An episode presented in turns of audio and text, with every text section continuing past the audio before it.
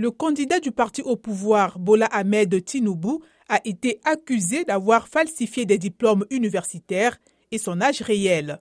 Des questions sans réponse sont posées sur l'origine de la fortune de l'ex-gouverneur de Lagos. Selon la justice américaine, près de 2 millions de dollars issus d'un vaste trafic d'héroïne ont transité sur des comptes liés à M. Tinubu qui nie fermement.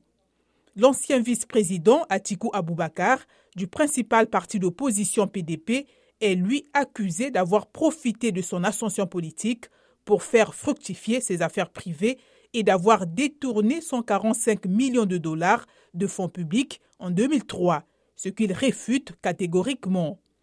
Peter Obi du Parti travailliste, que ses partisans présentent comme le monsieur propre, vantant son bilan à la banque et l'import-export, n'a jamais été accusé de corruption ni de détournement.